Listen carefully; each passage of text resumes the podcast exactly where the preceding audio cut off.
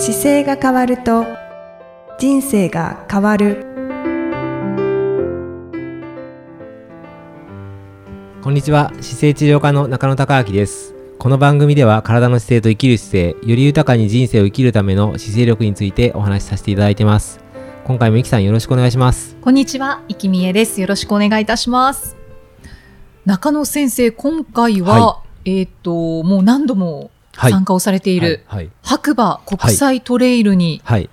大会にまたまた参加されたということで。はい。久しぶりにというか今回は、えー、と前回が2018だったから 5, 5年ぶり？4年ぶりかな？はい。結構経ってますね。そうですね。ううんん、に参加してきて久しぶりに走ってみたっていう感じで、はい。はい。何度目にこれね4度目。目でした。今回。いかがでしたか？それがねあのー思ってたより速くなってたんですよ。ああでタイムが。ずっと4回目だったんですけどさ過去3回が、えーか本当に完走タイムが10時間だとそのギリギリあの9時間台の最後だったんですけどそれが1時間さらに速くなってたっていう。ええだから三過去3回よりは1時間早くなってゴールしたっていう形で、1時間って相当ですよね。そうですね。制限時間だから10時間かな？の中の、えー1時間だから結構ねぐっと。うんはい。本当ですよね。自分でもびっくりっていう感じでしたか？そうですね。思いのほか早いかなとは思ったんですよ。ちょっとあの疲労感がなんかなくてあれここにここ結構昔きつかったけど今日きつくないなとかっていうのがあってあで割とこう自分が周りの方よりも先に割と登れていく感じがしたのであはい。あれこれちょっと余裕があるなって思いながらうん走ってたのでまあそれもありましたね。なんか実感としては。ええはい。あじゃあもう確実に何か違ってたんですね。コースはこう3つスキー場があってその3つのスキー場を上がって降りてっていうコースなんで、あまあ、ちょっと昔と若干順番違ったり登り方とかある程度ちょっと違うのではい。もしかすると過去比較している大会よりは強度が下がってるかもしれないですけど、うんうんうん。でもなんか明らかに楽にええ動けた感じがあって、はい。驚きましたね自分でも。うん。いやよかったです。そう。すごい。はい、これまではうんいいかがでしたか？まああの今回が一番こうすごく走りやすかったということではあるんですけど、これまでやっぱ振り一番初めは僕トレーランにここの2015年に出た時っていうのはあのサハラ砂漠にエントリーしててで翌年の4月に出るために、えートレランを走った方がいいと言われていてはい。でサハラ砂漠は毎日40キロとか50キロ走る大会だったんでこの白馬っていうのは50キロなんですよ。うん。でそれのトレランぐらいはやっといた方がいいよって言われて出たんですけど本当に苦しくてだからアップダウンもそれまで練習してないから本当にフラットなところばっかり行っていてで初のトレランの大会でこの50キロに出たんですよね、はいはい。上り下りっていうのは確かに高尾さんぐらいではちょっとある程度練習したりはしましたけどあの丸一日動き回ってるっていうのはなかったと思うので、うん。山の中でそういう意味ではなんか上りと下りにものすごい七点抜刀っていうか下りは怖いし上りは苦しいしみたいなな感じだったと思います当時。ええ。それを思えばですね。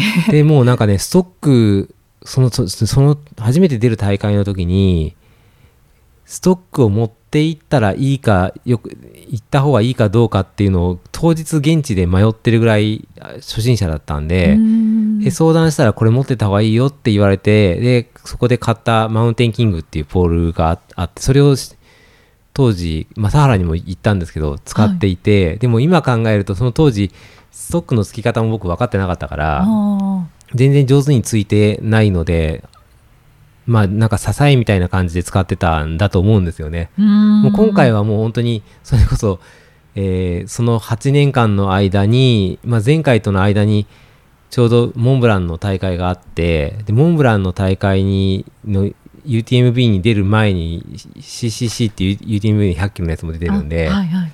あと山に入る機会が圧倒的に多くて南アルプス行ったり北アルプス行ったりっていうあの普通の山をたくさん走ってきてたのでもうそれもあって、下りも全然楽でしたね。うーんもうこむかあのでも多くの方は僕行ってる降りてる時にもうみんな足引きずりながらこうスキー場の傾斜とかはい。下りがきついから滑るんですよ。でうん足がもう残ってないから一歩つくと時ごとが大変で僕も初めのトレーラーの時そうだったからすごいわかるんですけどその横を「すいません」って言いながらサクサクサクっと降りて走れたから。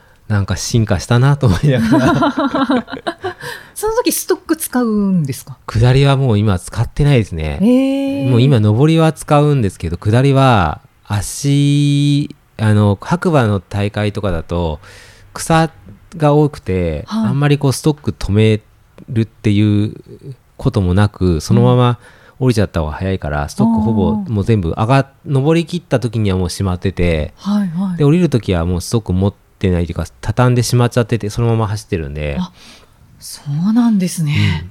へでえ。上りはもうついた方が明らかに早いので、上りになるかかった時はもうストック持ってっていうのを繰り返してる感じなんですよね。うんうんうんそうですか。まあ本当にほんの少ししか今お話聞いてないですけど、なんかすごい進化されてるんだろうなって。ななんかだからやっぱり結局慣れてなかったところで走ってる時動いてる時とその8年の間でやっぱり山道動いてる数が多かったのででもっと急なところともっとあなんだろう高いところ行ったりしてるじゃないですか。だから、はい。結局体験してるケースが多かったから、あの普通のスキー場をアップダウンだとぐっと楽になってたっていうことだと思いますね。ああ、もう完全にグレードアップ うんですね。でもやっぱりと、ね、年齢的にいくと僕初めて走った時って42とかだと思うんであー41か42の時と今の49でぐっと今の方が1時間楽っていうのはやっぱりすごいですよね、うん、本当ですね。うん、やっぱり面白いなと思います体ってだから使っていったり、やっぱり上手に使っていけるようになるとまだまだ成長するのかなと思って、うんえーあまだ進化しそうな予感はしてますか？そうですね。なんか今、そう、それこそ少し、今までは、どちらかというとこう走ることが好きか嫌いかっていうと好きではない状態でこう練習してきているので、はい。まあ、姿勢の実験っていう切り札でうんやってきて、でちょっとここから先より成長しようとするとあの嫌いな方に振ってるとちょっとできないなっていうのが最近感じてるんで、はいはい。もう一段階ちょっと自分の頭の意識を変えて僕は走ることが好きだったのかもしれないって思い聞かせながら あの好きだと単純にあの回数が増えたりするじゃないですか走る、はい。なので好きだって思い込んで今スタートしようかなって思ってますここからは。はい。そそれはなんかちょっと苦しくなったりはしないんですか？でも苦しいけど好きだったらまた繰り返すのかなとかなんかはい好きっていう設定にそもそもなってなかったので、走るこことは好きですってちょっと自分の頭に言い聞かせて書き換えるってことですね。書き換えてる感じです頭の中で。ああ、そうなんですあのなんかね。実験だって思い込んでると実験はもう今終わってるからいいかなと思ったりするから実験としては一応この前のだからモンブランに行った時に UTMB を完走した時にある程度姿勢の実験としてはもう100 160キロをやっぱり48時間ぐらいかけて1万メートル登ったりしてきてからもうこれで一応完結なんじゃないかなっていうところはあったんですけど、こっから先今度次のレベルに行こうとするともうなんか実験としてやるにはもう一段階必要になってきてて、はいはい。ら好きになってやった方がいいのかなって思って今ちょっと自分の中ではそこを書き換えようかなって思って。はい。書き換えられそうですか？そうですね。だから好きだって思って今思い込んでます自分で、はい。書き換え中ですっていう。そうなんですそうです。そういうのを見ながら今走ってる感じですよね。うん。はい。でも旗から見たら、うんうん。もう本当にいろんな大会に出られて完走し続けているのではい。あ走るのがお好きなんだろうなって。そうやって言われるんですけど思ね。全然僕好きじゃないないのは本当好きじゃなくてそ今回もだからあの今回白馬までバイクで行ったんですけどはい。あのバイクで行くっていう楽しみが半分あってトレランも半分あったからそういう意味ではすごく半分バイクを楽しみながらトレランに行ったっていう感じで、はああ、あのブログを読ませていただきましたが、い、そうですね。あのはい、はい。えっと番外編でバイクのそのツはいはいはい。ーリングのお話はいはい。を最後の方に書かれてましたけど、あ、本当に好きなんだなって思いました。はい。バイクはね、なんかそう、それこそ僕20代の頃の初めの頃にバイクによく乗ってる時の感じに、たまたまこの今回行った時が、同じ僕とほぼ一緒の世代で、1個年、年齢実際は年下だったんですけど、1個。はい。ほぼ一緒のあの時にバイク乗ってた方と仲良くなって、で、その方と一緒に、あの、今回ツーリング行こうねっていう約束をず、えっ、と、前の白馬の大会かな、の時にしてて、で、ようやく今回達成したっていうことで、はい。一緒に、まあ、バイクで東京からツーリングで行ったんですけど、寄り道しながらこう行って、はい。あの、いろいろ、そうですね、白樺湖の方走ったりとか、なんかツーリングがてらいろいろ走って、うん。で今バイクもあのインカムでこうヘルメット同士でつながってるんで、ねツーリングしながら喋れるんですよ。ねえ、す、すごいなと思いました。なので喋ってくくだらない昔話を喋りながらなんか当時あったお店にいた人の話とか共通の人物が出てきたりとか、そんな話をしながら「え誰々さん知ってるんですね」みたいな話をしてなんか昔に戻ってました頭の中で それは楽しいですね。はい なんかそのブログの文章の中に、あ、バイク好きなんだなっていう。出てきました？はい、なんかワードが結構出てきていたので、そのハーレーのことを、うんうん。えっ、とえ、エンジン、はいはい。エンジンの名前で呼ぶんですとか、あそうそうそうそうそうね。あなんかそうい。うのご存知ってことは本当に好きなんだなって思いながら 読んでいたので。そうそうそう。面白い世界なんです。すごい狭い世界なんですけどね。なんかあの入ると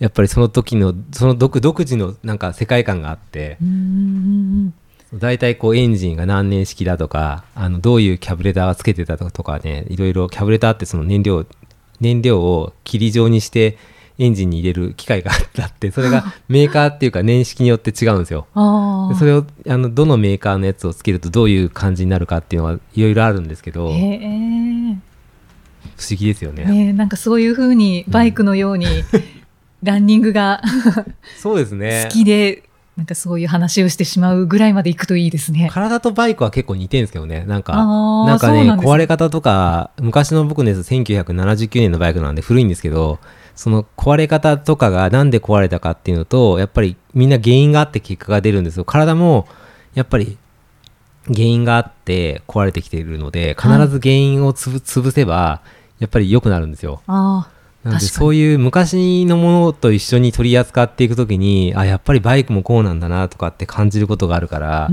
結構面白いですよ。うーん。